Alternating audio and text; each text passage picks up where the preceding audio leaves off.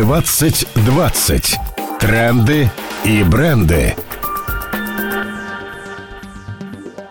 АКВЭД или Общероссийский классификатор видов экономической деятельности. Эта аббревиатура стала самой модной в российском бизнесе в 2020 году. Когда государство весной объявило о мерах поддержки предпринимателей, многие начали писать заявления, обращаться в банки и получили отказы из-за того, что их АКВЭДы не совпадают с теми, что указало правительство в списке пострадавших отраслей. Эти коды есть у всех российских предпринимателей, но у кого-то нужный АКВЭД оказался не основным, и в помощи отказали, а кто-то вообще работал под кодом, который к его непосредственной деятельности отношения не имеет. Это не запрещено, но во время пандемии это стало главной проблемой пострадавших бизнесменов. И в почте редакции, куда обращались бизнесмены, весной и летом чуть ли не в каждом письме было слово «аквет». Доходило до курьезов. Мы рассказывали историю московской владелицы салонов красоты Алены. У нее всегда был правильный аквет, парикмахерские услуги. Но потом он таинственным образом изменился, и из парикмахера бизнес-вумен превратилась в производителя крупного рогатого скота и поставщика спермы буйволов, и в помощи Алене отказали. Когда я писала заявление, ну, чтобы подать, сменилась страничка в личном кабинете, то есть они, видимо, что-то там меняли, сменили аквет на 140 вот это один, то есть у нас также они там все прописывают, парикмахерские услуги, но основной вид деятельности у нас э, разведение крупного рогатого скота и что мы собираем сперму буйволов. Вот. На этом они говорят, поэтому вы не попадаете под э, людей, которые пострадали, или история владельца подмосковного рыболовного клуба Алексея. Он по коду деятельности занимается торговлей и сельским хозяйством. Все правильно, разводит рыбу и продает. Но зарабатывал он деньги благодаря тому, что люди приезжали к нему рыбачить, а это уже спорт. Во время пандемии он был запрещен. Но по акведу помощь от государства Алексей не получил. Я, с одной стороны, по Акведу 0,3 числюсь производителем сельхозпродукции, но прибыль-то у меня образуется откуда? За счет того, что приходят рыбаки, самостоятельно вылавливают эту рыбу и идут оплачивать мне ее в кассу. А эту деятельность мне как бы запретили. Почему? Потому что его формально отнесли к понятию занятия спортом.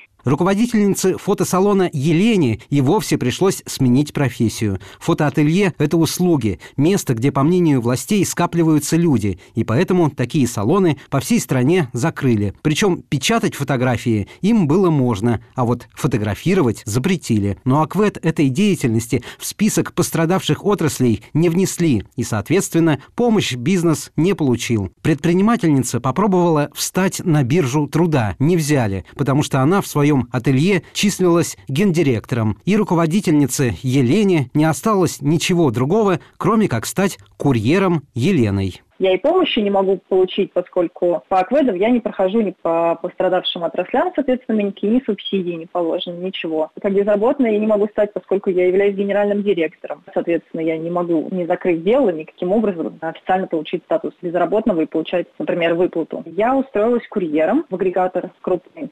Нельзя сказать, что власти не услышали эту проблему и не решали ее. Список кодов деятельности пострадавших отраслей постоянно дополнялся. А потом, по предложению Минэкономики, малому и среднему бизнесу разрешили до 1 июля уточнить свой основной АКВЭД, чтобы не лишиться господдержки. Вот только несколько месяцев остановленный бизнес фактически не мог получить помощь. А вот, например, что в интервью «Бизнес ФМ» еще в апреле говорил президент банка Открытие Михаил Задорнов. Мы понимаем, как банк, чем занимается реальный предприниматель. То есть он не со вчера на сегодня вдруг стал ресторанным бизнесом заниматься, это то, что у него устойчиво он был. Мы определяем это по падению выручки. То есть если у него выручка упала на 30-50%, и это является для нас основным критерием, не УКВЭД. То есть отрасль, конечно, которую просто мы знаем самое, и падение выручки. Я считаю, что есть информация у государства, которая позволяет вместе с банками перейти именно на привязку не к АКВЭДу, а к фактическому бизнесу предприятия и его проверить, что у него действительно серьезно упала выручка. Но помимо АКВЭД в 2020 году в рядах бизнеса было популярным и другое, пусть и не такое модное слово, тоже аббревиатура СЗВМ. Это справка о численности персонала, которую компании каждый месяц сдают в пенсионный фонд, а он передает данные в налоговую. И от нее тоже многое зависело, потому что помощь выдавали тем, кто не сокращал сотрудников, а сведения о персонале как раз черпаются из этой справки. Но дело в том, что пенсионный фонд зачастую не успевает вовремя передать эти данные в налоговую. Мы в эфире рассказывали историю московской предпринимательницы Кристины, которой отказали в помощи, потому что вышеупомянутая справка не пришла в базу данных ФНС в положенный срок. И, судя по всему, кто надо, нас услышал. Мы подали 26-го вечером, я подала, и 28-го они уже перечислили деньги. Получается, что это было после вашей публикации. Я определенно связываю эти вещи, потому что до этого как бы они все прекрасно понимали, о чем речь, но никто мне ничем не мог помочь. Автоматом просто приходили отказы. То есть у меня 6 отказов, а после вашей публикации обращения у меня единственная заявка, которую приняли, и в итоге перечислили нам деньги.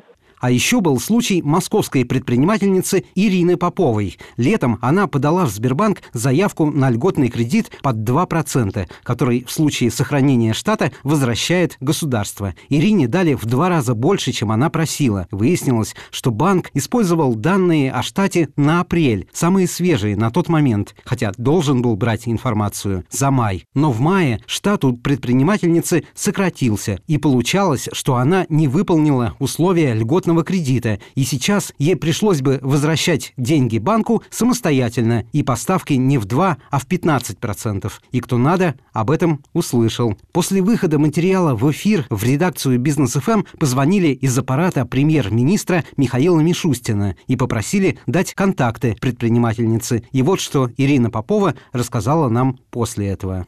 Со мной связывался представитель Сбербанка и обещал, что этот вопрос будет проработан с Минэкономразвития еще очень тщательно. Также со мной связывался кто-то из э, помощников Мишустина, очень приятный мужчина. Все такие чуткие, как оказалось, люди, а особенно если вот обращаешься на бизнес ФМ. Эм. В общем, пообещали, что этот вопрос будет проработан еще раз. Потом правительство внесло изменения в закон, разрешив предпринимателям уточнить данные о персонале за май. Как нам рассказывали рассказывали в Минэкономразвития, это коснулось 6 тысяч российских бизнесменов. Осенью большая часть программ поддержки закончилась. Но предприниматели явно не скоро забудут пандемийные месяцы и то, сколько раз на дню им приходилось думать и про СЗВМ, и про свои акведы, и произносить эти модные в 2020 году слова.